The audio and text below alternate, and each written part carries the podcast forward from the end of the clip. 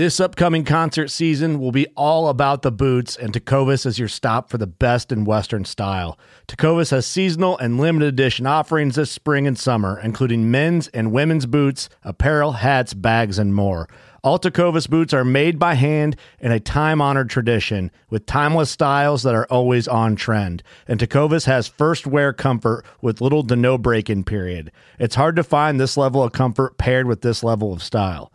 Stop by your local Tecova store, have a complimentary drink or two, that's WCB style, and shop new styles. The smell of fresh leather and friendly staff are at your service. Many stores even have leather custom branding to make your boots truly personalized. And with regular live music and events, there's no in store experience like it. If you can't make it into a store, just visit tecovas.com. That's T E C O V A S.com. They offer free shipping on all boots, as well as free returns and exchanges, and ship right to your door. Go to tecovas.com and find your new favorite pair of boots today. Fishing like a local isn't just about catching fish. It's about connecting with the environment and the people who call it home. It's about hearing the stories and traditions that have been passed down for generations and sharing unforgettable moments with the people you meet along the way. Fishing like a local is having an experience that stays with you forever. And with Fishing Booker, you can experience it too, no matter where you are. Discover your next adventure on Fishing Booker.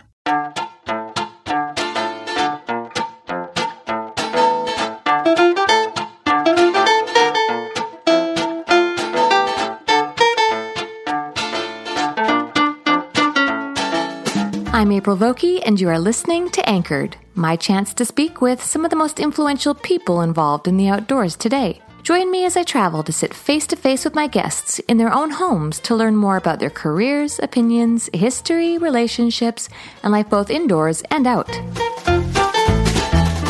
Whitney Gould is a spey casting instructor and a six time Spey-O-Rama casting champion. She is a full time fishing guide who started guiding in Alaska before adding Oregon, California, and Montana to her resume. This winter, Whitney and I met up for lunch in Montana, but decided to sit down for a last minute podcast. In this episode of Anchored, Whitney and I talk about her upbringing, her introduction to the fly fishing industry, spey casting, and trout fishing in Montana. I was born in London, England. Oh, really? Yeah, From England? Yeah, yeah. I lived there until I was two, so I can't really say I was from England. Are your parents English? No, no. My mom and dad. My dad grew up in upstate New York, and my mom grew up in North Dakota, Grand Forks, and so they were bringing up three kids at the time. My younger brother hadn't been born, and my dad had been transferred to London, and he was working for a company out of a, a steel company out of Niagara Falls, where my brothers were born. Okay, so where did you guys come when you came back to the U.S.? Um, they moved directly to Connecticut. So they were, yeah. So I grew up in Connecticut and with a focus, uh, my dad worked in New York City and my mom worked in Hartford. So they commuted in two hours in each direction. Okay, what Yeah, is so- Connecticut known for? You have to excuse my ignorance here. Uh, what is Connecticut? known for? I, I always knew it as a suitcase community. So, Oh, is that is that really what it is? you know, I'm sure it's known for a lot more. When I grew up in Connecticut, we always grew up there thinking that it was a temporary thing why my parents brought it. So it was that's the idea that they were always thinking, well, we're going to move somewhere else when you guys get to a certain age. So we always thought, it, for me, it was a place where my parents brought us kids up and got us through school, and, and they were able to work both times. I had grew up and uh, both of my parents were working professionals. And that's actually how I started to fish. Oh, when Yeah. I met you, I thought you were just getting out of being a working professional. as Yeah, well. exactly. I mean, when I grew up, I was uh, always had a very East Coast trajectory. It was expected of me, and I expected myself to. Sorry, Whitney. No, I love the fact that she's here. It's like church, you know. You never take a child out of church until they start to cry. So East Coast. So very East Coast trajectory where uh, I was went to school and was expected to go to college, and I wanted to go to college, and I wanted to go to graduate school, and I never thought that there was anything else. You know, I thought that I was going to move to New York City, I was going to get a job, I was going to get married, have kids, the whole nine yards, and that just didn't work out for me. I, my life unfolded in a very different trajectory. And so it became very different than what I expected. And I love my life now, and I loved my life then, but they're two different worlds in a lot of ways. But I feel as though that former life informed this life in a lot of ways too. I still have those East Coast values that I bring to what I do now, which is learn a skill and learn it well. Mm-hmm. So, What were you doing when I met you in oh, Oregon? oh yeah, I was working for a landscape architecture firm. That's right. God, I was so bad at that. I, I was so bad at it. It's just, it wasn't, I mean, I always, when I went into landscape architecture, I always thought that I would be like out in the field and like digging and stuff like that. I'm like, I was at a computer all day long, like coordinating construction documents. And for me, like sitting still, you know me. Yeah. and trying to stay focused.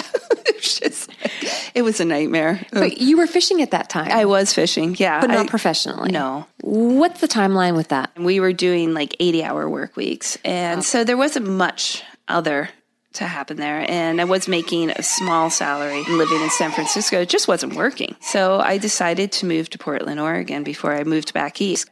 So yeah, I learned how to spey cast when I was well, started to learn how to spey cast when I was in California, and uh, moved up to Portland, Oregon, and realized that there I could actually fish. And I grew up fishing. I wasn't any very good at it, you know. I was the the weekend warrior, or with my brother, we used to go out to Breezy Point when I lived in New York, or up to Salem, New York, or we'd do the yearly destination trips with my parents because they were working professionals and that's what they did. They loved to fish and they got us into fishing.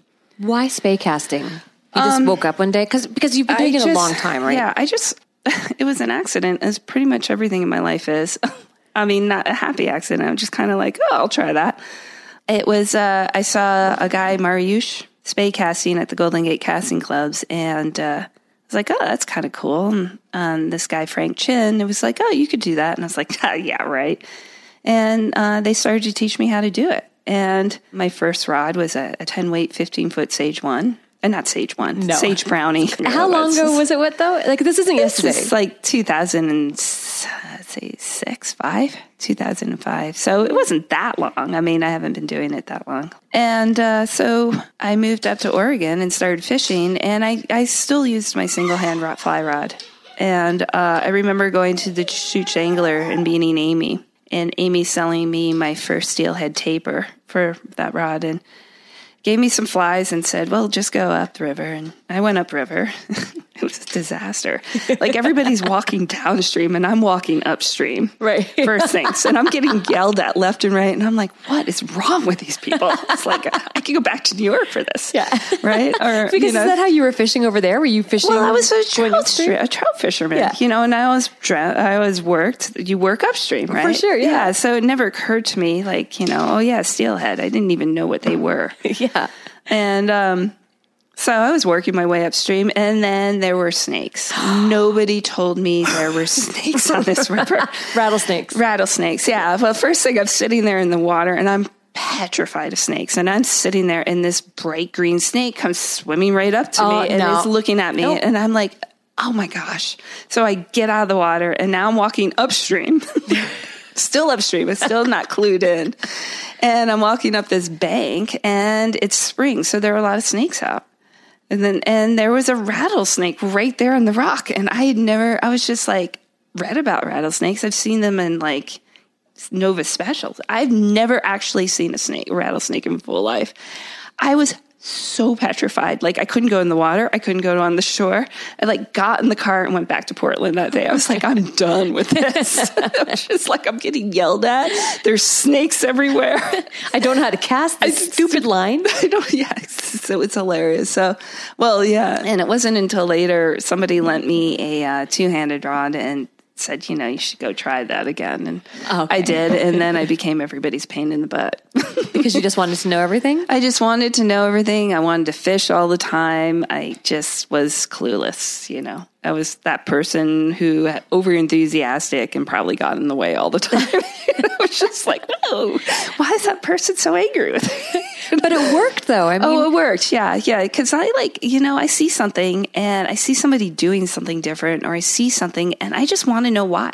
I want to know how and I want to know about that person and I'll go up and I'll just talk to people and, and ask, you know, and, and I still do. I mean, I still get lessons. I still am curious about things. I still, you know, want to learn. I'm taking lessons right now from Greg Benzavega to help me with my D loop. Like, Which and, and what I need to just make clear, and I, I will Yes. probably include this in the write up, is Whitney is the the world's female casting champion, spay casting champion. Yeah. you put in so much time. Yeah, it's since 2005, but Whit, think about all the hours upon hours of practicing and learning your craft. yeah, no, that's true. I still practice. I was out there on Monday before I went and fished a few runs. I was like, oh, the wind's down. I'll go out and pull my two hander out, my comp rod out, and work on some stuff. And then I went fishing in the afternoon. I mean, I have that luxury right now because the guide season's slow.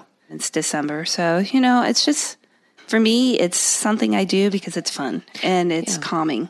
Let's put it into Yeah. perspective for people. What is your longest cast ever? Not in competition. I mean, I trust you. You're honest. What's your longest cast? Well, the the back of the wall is 150 feet, and I've had it in the second pond um, with a 45 degree change of angle a few times, and I know that because people have told me, and they've been there and seen it, and I've had to duck from the fly a few times. So, So that's one. well, it's 160s and it's 160s, huge. high one, you know, somewhere between 160 and 150 around there. You know, it's for me, it's just an obsession and a goal, and I just love to cast. And fortunate enough for me, there's a job for that because I can fish, and I've always loved fishing. I grew up fishing. It was something that I like to do with my family and some friends I had at the time. We'd go fishing, and by no means was I like hey, let's go every weekend and let's do this or that. And, but no, I, you know, I go fish. I mean, as a kid and, uh, my parents, because they were working professionals, they would send us to, um, we'd go stay with my grandparents in North Dakota and they had a cabin across the border in, in Minnesota on one of the many lakes there. And so, you know, I ran around with a pack of kids from Minneapolis, a pack of dogs, and we'd fish and we'd hunt turtles and Hunt turtles. Oh yeah, no, we had turtle races. No, we, Okay. prob- we would uh, catch these turtles and we'd paint numbers on their backs, silver numbers. I'm sure. we, every year we'd go back and wonder where our turtles went. Either they probably were like, you know, I don't know. Who knows what happened to them? So what about the transition then from from working in this landscaping company to fishing? What what happened? Um, I got fired. Oh, or laid off. I wasn't really sure. It was unclear to me, but like I, basically, it came out later that I gotten fired. I thought I legitimately got laid off, but um, no, I got fired.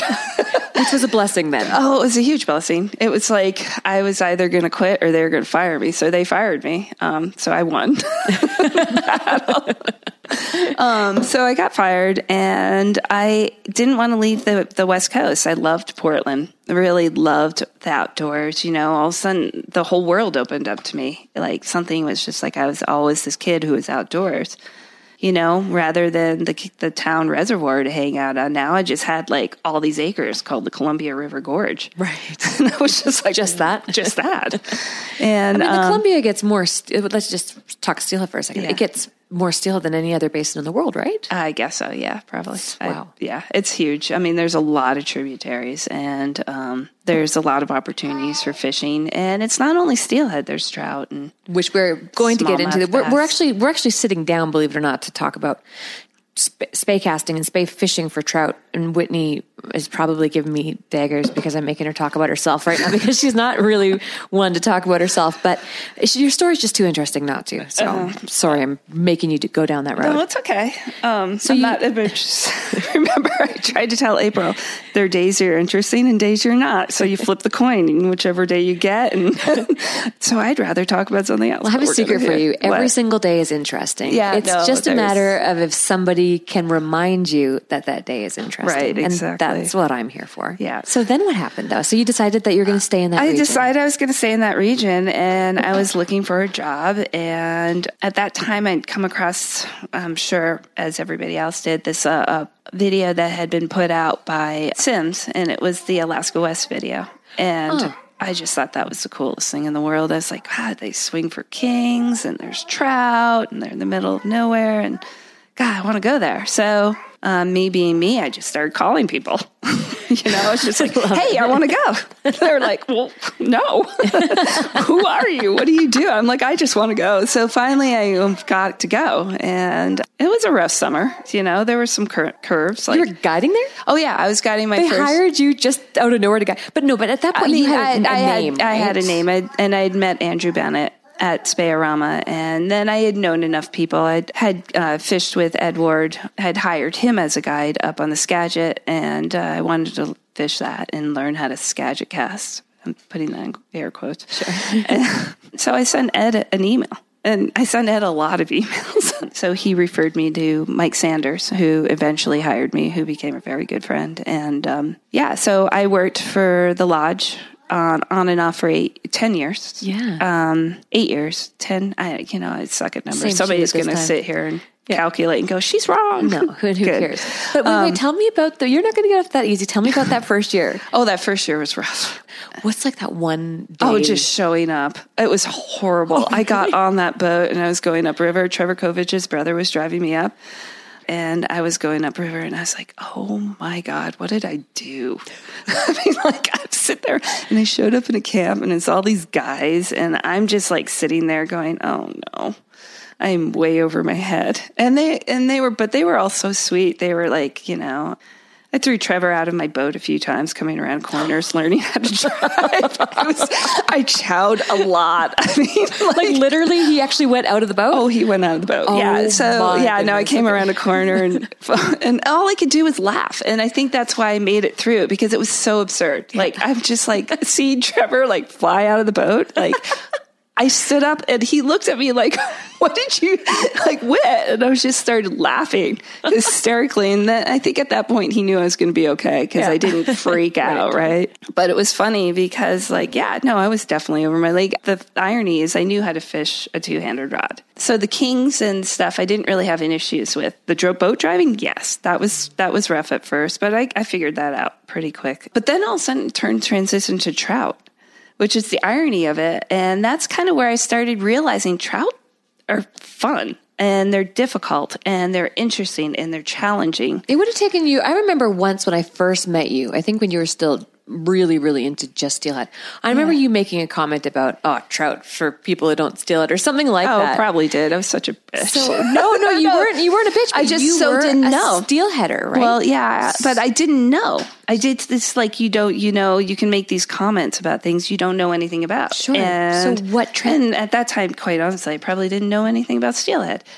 You know, so, So do you remember the first time- learning who I was? Right? Sure. Yeah. But do you remember the first time you caught a trout or you saw someone catch a trout and you went, oh, Yeah, I mean, for with the two hand. I mean, prior to that, it was uh, always single hand. Um, you know, with a guide with my parents or me trying to kind of stumble along.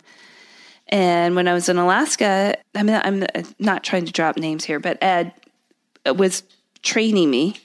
And Ed's training thing was, uh, you know, training the new guides. His thing, his program was, well, we'll go work on the boat, and then we'll go upstream and go trout fishing swing for trout. So watching Ed, and he was cutting up lines. He would cut up some lines and um, swinging for them with rabbit strips, and um, it was fun. Like I would just kind of follow around and just kind of following around, and that's what I do. You know, I've always grown up with brothers, and I just kind of follow. You know, I'm like, oh, okay, here we go. You know, I'm the one who came back all bloody all the time as a kid because I'd be like, oh, okay, mindlessly following. And uh, it was fun. I think that kind of set the idea that you could do this. And uh, no, by no means was, you know, I'm not saying I was the first person who ever did this. You know, it's not the point. I came out here and then I came back and I started guiding. them at my husband. where were you guiding in? Where, where were you guiding? Were you guiding in California or Oregon? I was I was guiding in Oregon. So I Oregon. met my husband through Ed. Actually, um, he had referred me. Um, Scott O'Donnell, Mike McCune for Speywater Lodge were looking for a guide. And you're married to Mike McCune. Yes. Yeah. So And- and Mike- but I wasn't at that time. well McCune. When you look at a MOW tip, Yeah, he's the M. he's the M. Yeah, that's my claim to fame. I'm married to the M. W married to the M. But then it's O'Donnell and Ward. Yeah, Right. yeah. Okay. So, um, and then, then, then once again, I showed up feeling way out of my league, you know, and I showed up and there's this guy with a blue hood just sitting there.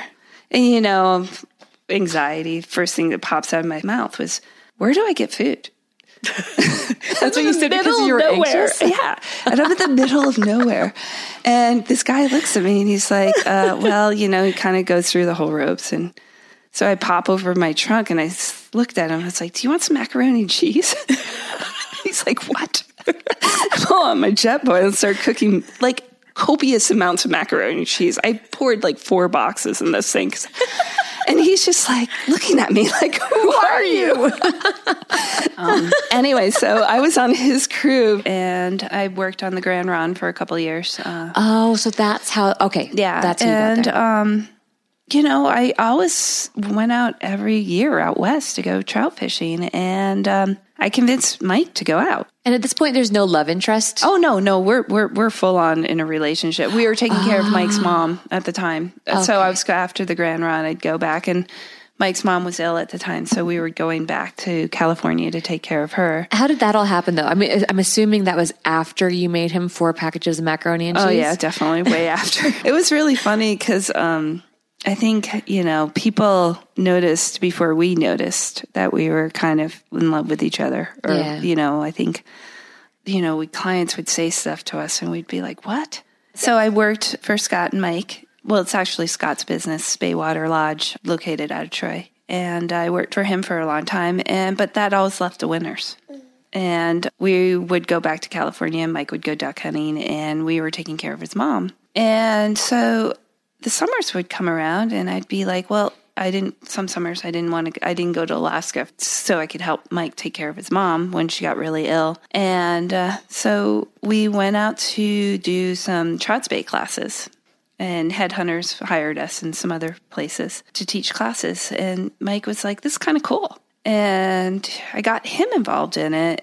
And of course, Mike being Mike, he's just so good at what he does. And he's so inquisitive and has such a rich knowledge of history of fishing. He took off with it and uh, really liked it. And so after everything kind of resolved itself with Mrs. McCune, we started talking about what we were going to do. And it came down to like, are you going to be a full time guide? And I was like, yeah, I mean, this is what I like to do. I mean, at that point, I was so far out of landscape architecture, I couldn't go back. I mean, it would take years to learn the computer programs, and I didn't want to go back to reality. I mean, if I wanted to go back, I would have gone back. Um, because uh, and I I did mention this when we weren't rolling. Whitney, it's really inspiring. Yeah. You'd be amazed. I think my number one question I get from people is how do I how do I leave a world like that and get into fishing? And I can never give a true answer because I've always worked in fishing and Yeah. waitressing, right? But you've done it. it's hard. And there was a time I didn't have any money, and I was staying at the McCunes, and that's really where I kind of started honing in my casting. I was like, oh gosh, you know, I don't know what to do, and casting was free. I just go cast. Um, so that's what I did. But we started coming out here, and Mike's like, well, you know, steelhead guiding, it's seasonal. One, let, who knows the history of steelhead at this point? I mean, they're they're they're an endangered species. Um, trout are available. It's a great fisheries out here. There's some great fisheries. I love trout fishing. I think it's interesting. There's fish. takes a lot of skill and technique, depending on what how you do it, choose to do it, and uh, I it's something that I can do with a two handed rod. And I love fishing, and it doesn't matter to me what species I fish for. I just I you know, some people are like, I want fish that come out of the ocean. And I can understand that. But there's fish out here that is just equally challenging and fun and interesting, you know, where they come from. And, you know, Headhunters has given me an opportunity to, well, Headhunters, John Arnold and Mark Raisler are the outfitters I work for, and they both are co owners of Headhunters. And they've given me an opportunity to guide for trout with a two handed rod In Montana. in Montana. how did the Montana move? How did that happen? I just decided to come out and work for them. Um, Oh, so they reached out to you when you were they, living well, yeah, because we were doing trout spey classes out here. And Oh, I, I see. I gotcha. talked to John and I just mentioned that I didn't want to go back to Alaska. Um, that's it's tiring. You know, there's a time it's great for a while and then you're just like, it's time to move to do something different, you know? So I came out here and quite once again i'm like way over my head like like oh yeah sure i'll do that you know like why not you know and you go do something and you're like whoa what did i just get myself into you what know? was an obstacle of being out here? oh my god there are so many boats Like, Oh, people. people. yeah, it's just yeah um so many other guides and it doesn't matter but like there are so many guides and they're really good guides out here you know and you do you know us anywhere else you just you show up and you kind of want to be kind of on the low key just Yeah. don't want to stick out like please don't look at me you know just let Especially me put my here. boat they're just kind of like well but um you know luckily i was working i um, met a great friend beth and she was pretty pretty great mentor and good help and so you know you showed up and i was like once again i was like oh no i'm way over my head again i mean i'd never chased a bobber before and that's part of the job is chasing chasing an indicator Even when spey fishing? Um, no, so I the spey fishing. You know, there's a time where you're going to spey fish, and there's a time where you're going to chase an indicator, and not every client comes out here to spey fish, right? They come out. They, you know, you have family. They've been coming out for years and years, and they want to catch fish by whatever means. In the long term of it, my my goal is to be able to fish for trout with a two handed guide all year, 360 days a year with. Rio Trout Spey. It's a 22 foot head. The two and three weights are equivalent to a five and six weight single hand.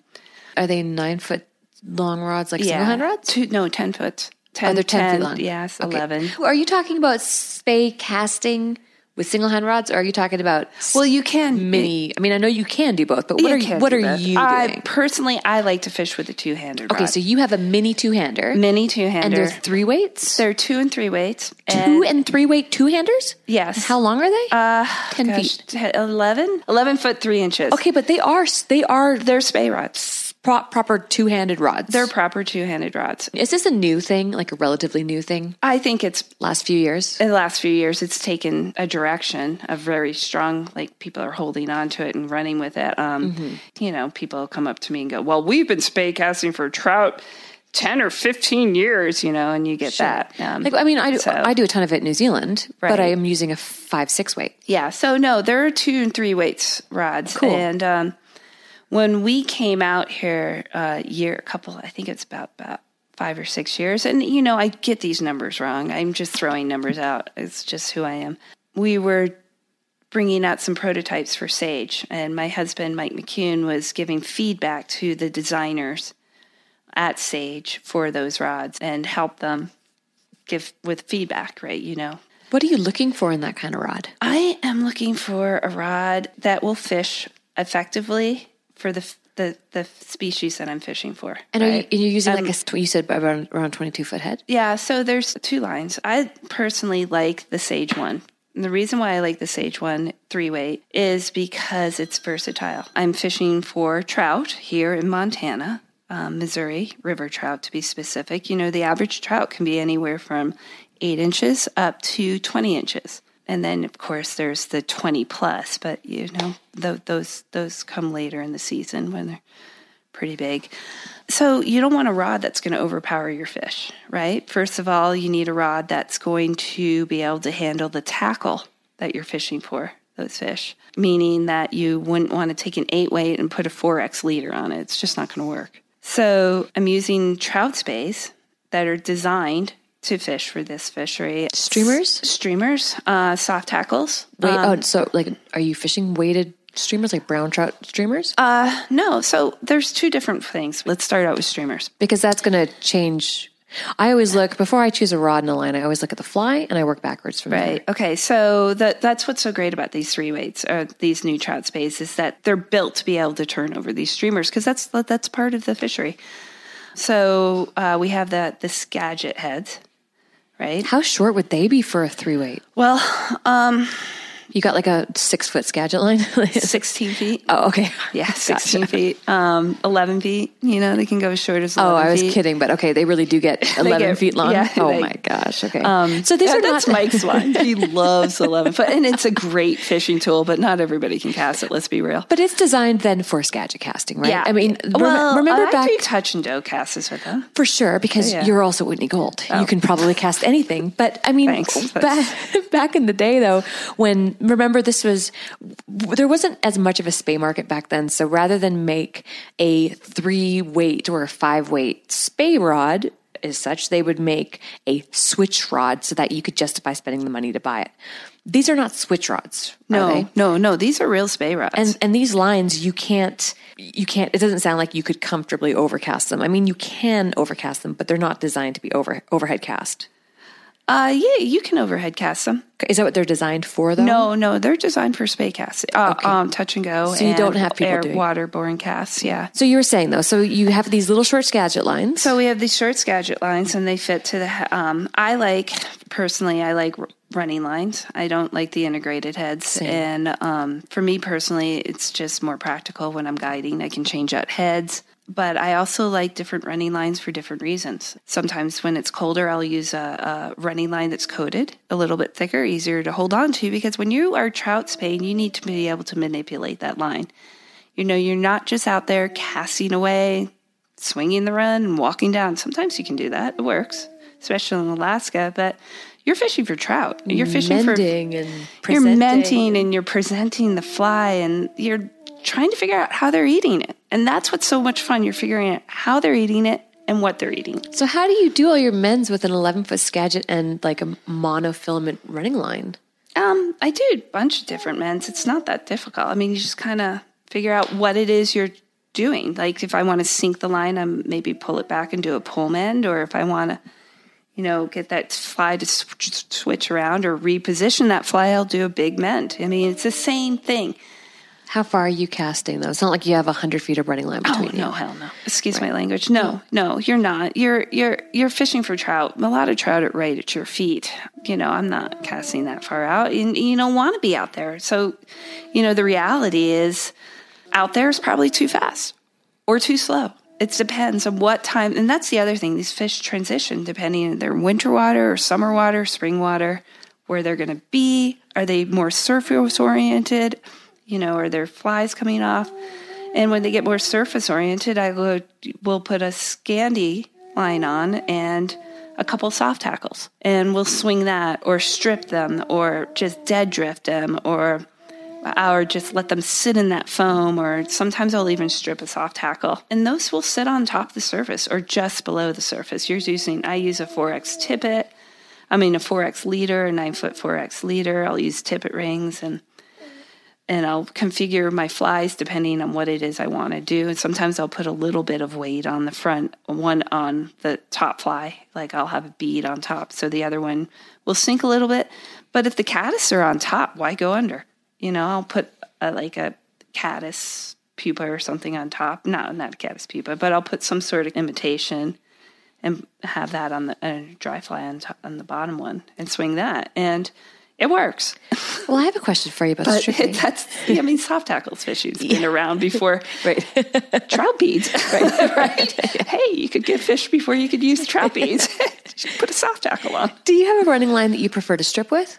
Um, well, I like, okay, so I like something I can hold on to, right? So for me personally, I if I use a mono, I'll use a, a like an .024, like something a bigger, sicker, uh, something I can hold on to and strip and make sure that you know my loop connection at the head is pretty small sometimes. So I'll, uh, I shouldn't say this, but I'll, I won't do loop to loop. I'll just tie Straight to it. straight to it so I can strip right in. Um, Well, that was my next question. My biggest deterrent when I'm trying to trout fish with that kind of setup or with a shooting head is Mm-hmm. when I go to strip my fly all the way in, it gets really awkward. There's that junction point that, you know, gets caught in your Right, eyelets. And yeah. then, but also it just, all that heavy weight in the front, you like, you'll look down and you'll see the line sagging through your guide. Do you know what I'm talking about? I know. So you know that that's interesting because uh, what I'll do is I'll get to the head and then I'll just start bringing my rod tip further in Oh, and right. and and stripping my tip that way, and they'll take it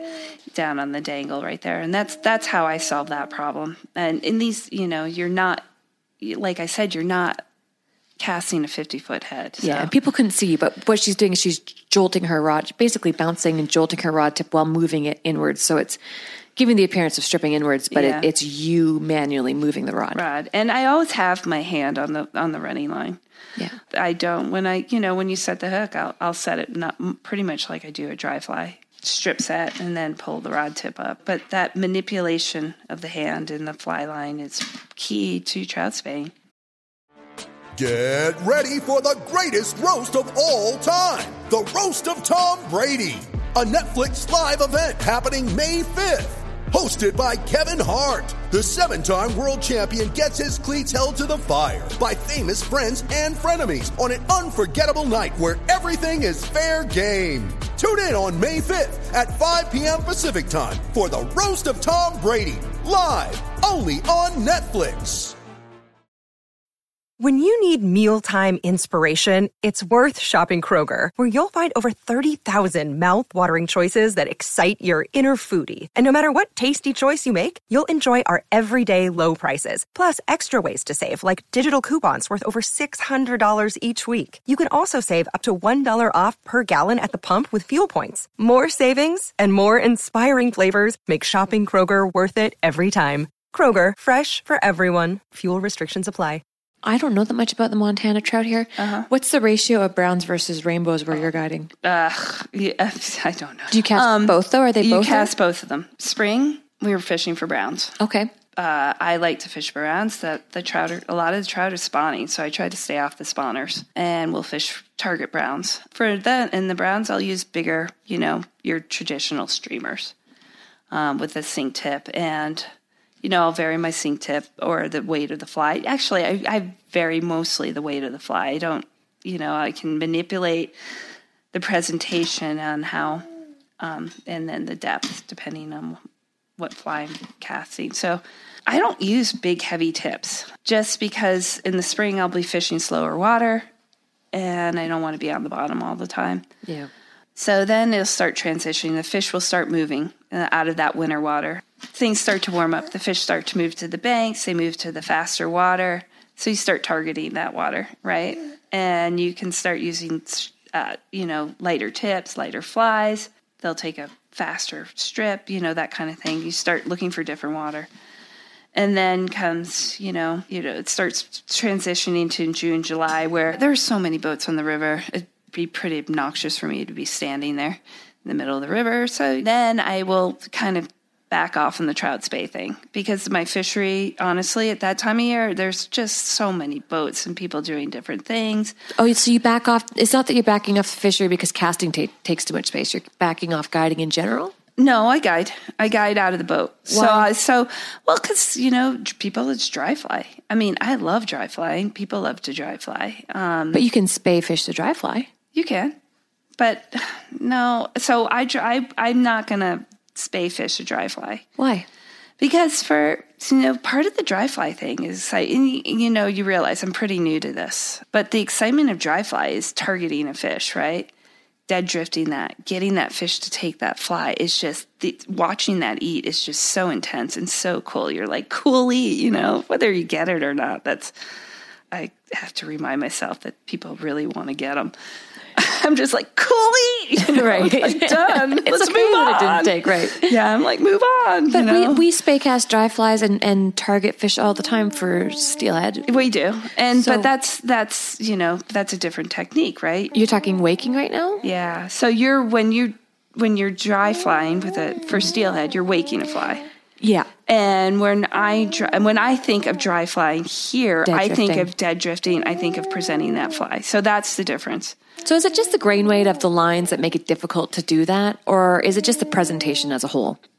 It's the presentation. I think you know. I mean, because at that point it's sinking, right? If you're if you're waking a dry fly, If you're waking, but couldn't you do an upstream snake roll and then just mend that line? The only thing is but it would you could you could high stick it. Yeah, you could and, stick and it. you do you do. I mean, point is, is I don't want to do it. If I'm going to go dry fly fishing, I'm going to go dry fly fishing.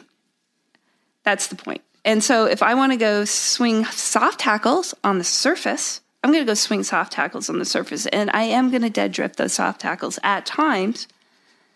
But that's different for me in my mind. Do you get in a situation ever on that river where you don't have backcasting space? Oh, all the time. So do you just, in that case, you just obviously have them do a spey cast with their single hand rod? Yeah. Uh-huh. yeah, yeah, yeah. So I guess the difference here is because you're coming you're coming from BC, I'm actually thinking more New Zealand right now. New Zealand, and you guys don't fish out of a boat. no. No. And so we do not spey cast out of the boat, right? Oh, but some people do, but you, Dude, gu- you I don't. don't. No, I do not. I don't. You know, I don't see the point. What I do like so, but I will fish out of the boat. So I dry fly fish out of the boat. But I like to get out and wade. Yeah. And that's what's so great about swinging for trout. It's you're not necessarily gonna get every fish in the run, but I I've never been that interested in that either. You know, I'm not the person who posts every picture of every fish I ever caught. In fact, I barely take pictures. Like it seems to be an issue, but not for me. Um, but so we swing for soft hackles, and I love August. You know, I mean, I swing. It's like the Missouri River is perfect for it. At least the two seasons I've been there, which is not a lot. So, I mean, that's just have to be honest there. But it's, you know, you have tricos and But are we still talking browns and rainbows? No, we're talking this all rainbows now, started. yeah. Okay, now we're in rainbows. So browns are more winter, rainbows no, are no, no. I, you can't really say that. I'm just saying that, that, you know, there are different times I catch different fish, right? I'm targeting browns in the spring, whereas I'll target rainbows in the fall. Gotcha, because gotcha, the browns gotcha. are are.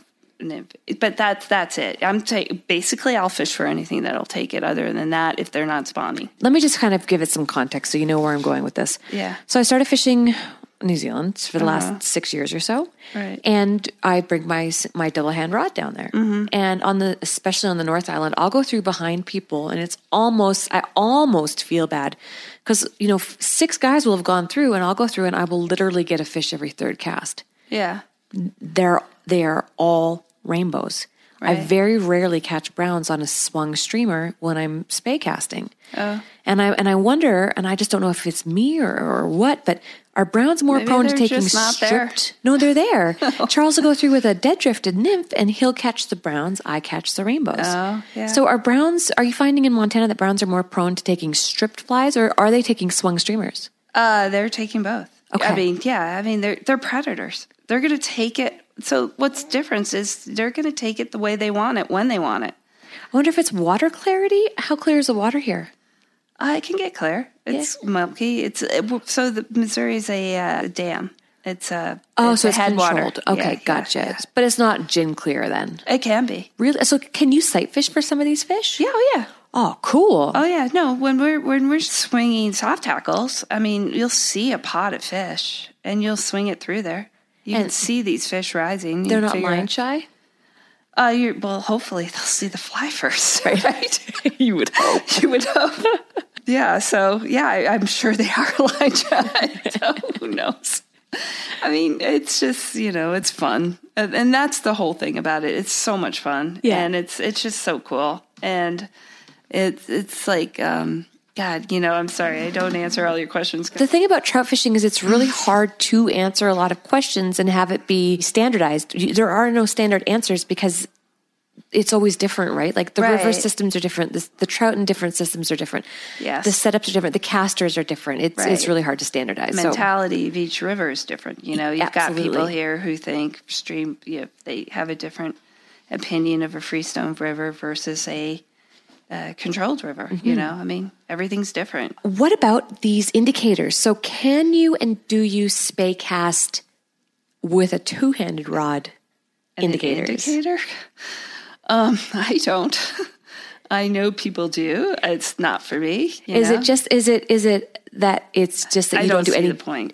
No dead. You it sounds like you don't. It's not like you're being a snob right now No. because you said the same thing with dry flies. Yeah. So you just don't. You're not into dead drifting to dead drifting at all, no. or or at all with the spey rod. Well, you know, with a spey rod, sometimes you are dead drifting, right? But I'm not, and with you know, I'll high stick it, right, or I'll do something different. But um, no, part. I mean, part of fishing a spey rod is you like the grab, right? Can we elaborate And- on that a little bit? Because I was explaining this the other day to somebody who thought I was being a snob about not wanting to fish an indicator. It, it's not that I'm against indicators. it- that's a visual, and it took me a while to figure that out. I was like, oh, the indicator went down. You know, it's, Yeah, cool. Strike. right? strike. And I, I, I always say know? it's like it is. It's like a haunted house. Like I could go through the haunted house with the lights on, and it's fun.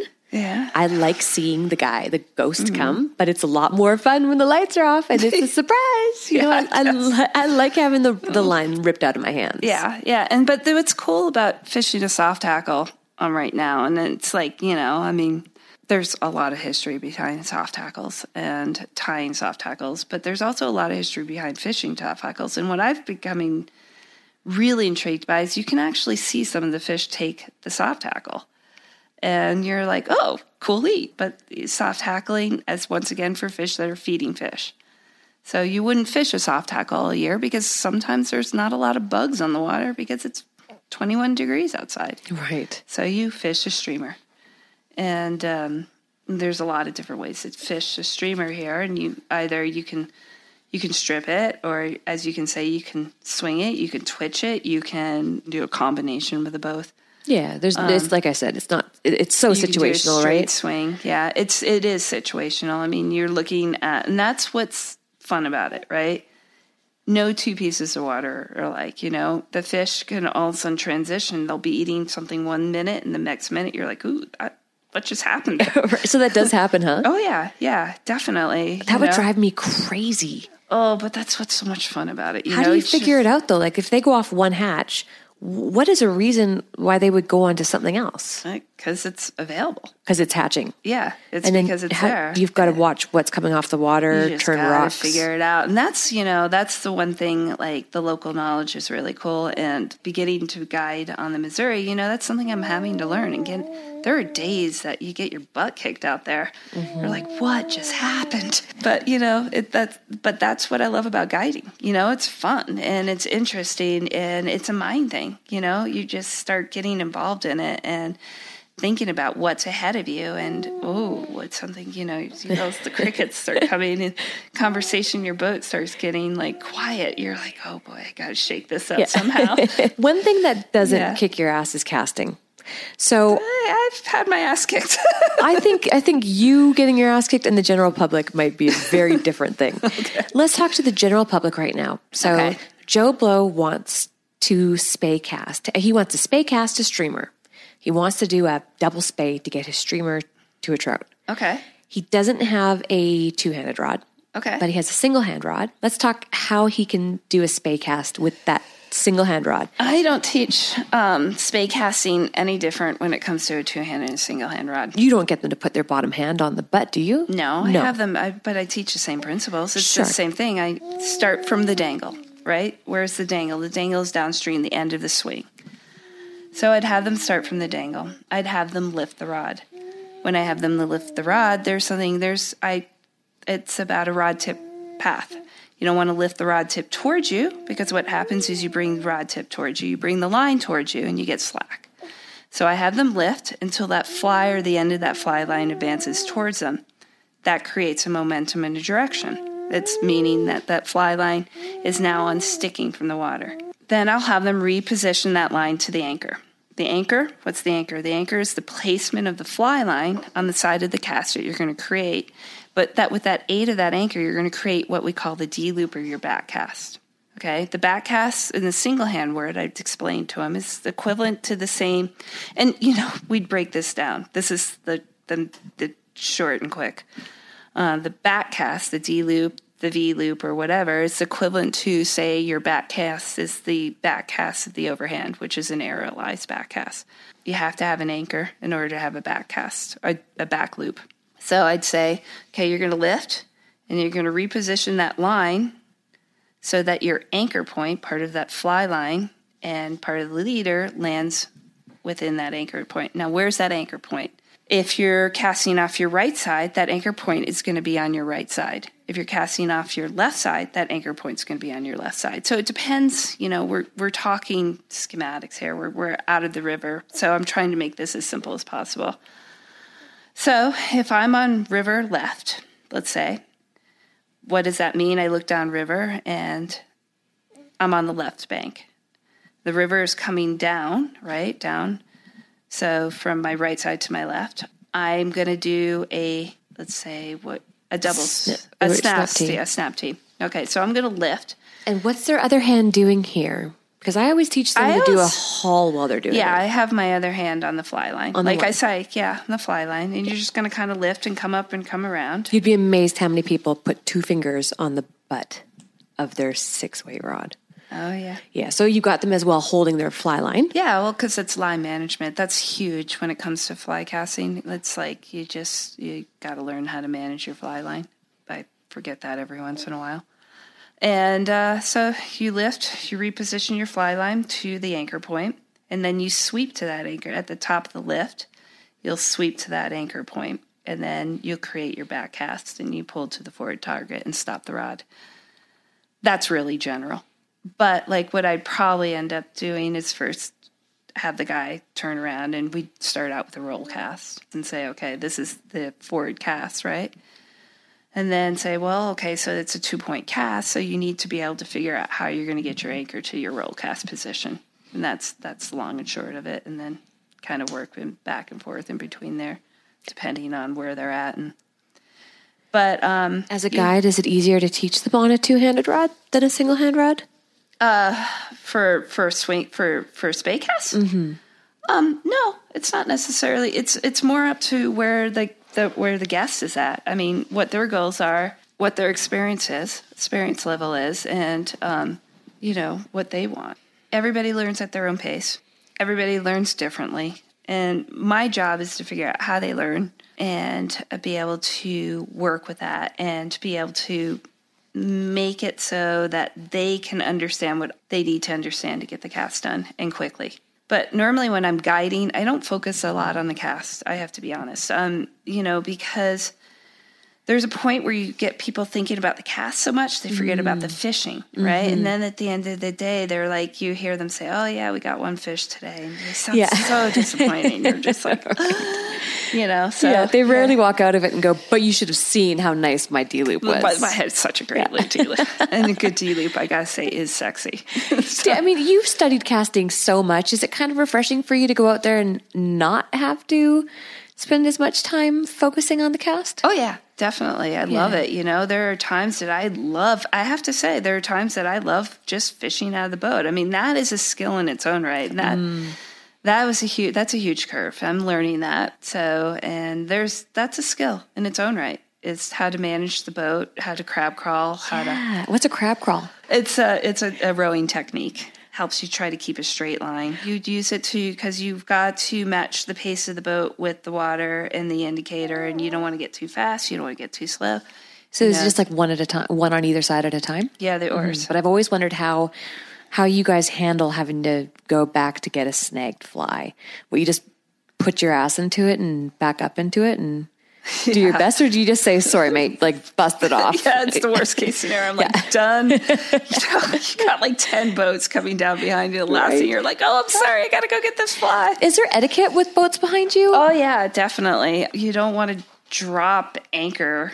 Like if you're like going downriver and I'm learning it, you know. Um you like and you all of a sudden you somebody gets a fish on, you try to pull out of the lane or move over so the other boats can row through. You don't want to drop anchor in front of you. You don't want to you know, merging. You think about it highway, if you're somebody's coming down, you're not gonna all of a sudden merge pull the boat out in front of them and start going. You're kind of let them go through and then go. yeah, right? yeah, I guess so. We all make mistakes. I've made so many mistakes out there; it's ridiculous. But but yeah, you try. There's there is definitely an etiquette to fishing out of a boat. well, you seem really happy here. Oh, I love it here. Are you going to be sticking around Montana for a while doing this? You think? oh yeah, oh yeah. No, this is it. I'll be working for John and Mark, who uh, own Headhunters. I'll be working for them for a while. Again, I got a jet sled now, and uh, in the fall and the spring, when there's less people on the river, do some trout spey classes, uh, not classes, trips out of that, and just also out of my boat, um, just rowing people from spot to spot to spot. Yeah. Are you done with competing? Are you going to compete again? Everybody asks me that question. I, I really don't know. I like, you know, it, I go back and forth. I love casting. You know that. I mean, you, you we're friends. Uh, you, you know that I'm like, can sit there and um, cast and fit. And, you know, I'm obsessed with something right now and I'm working on something. Um, but for competing for me, it's at this, for me, it's always been goals. And if I compete this year, I have a specific goal I want to make. So I've got to see where headspace I'm in. It's hard for me to compete. I know that that's hard for people to understand, but I'm not the most. I don't know how you do it. I don't know how you do it. Yeah, I you know you can just play so many games for your own self. So And, your it's priorities expensive. change. Yeah, your Yeah. priorities change too, right? You you Yeah. have you ever just wondered to yourself, why, why am I doing this? No, actually, I haven't. Okay, sorry. I don't want Oh to put my that gosh, in there. No, no. Um, why am I doing this? No, I haven't actually. I just, I just think of it's like every year for me, it's like a goal. I've got a goal. I set goals, and I'm like working towards that goal, and that competition seems a milestone for that goal. And I've either achieved that goal, or I need to go back and work on it some more.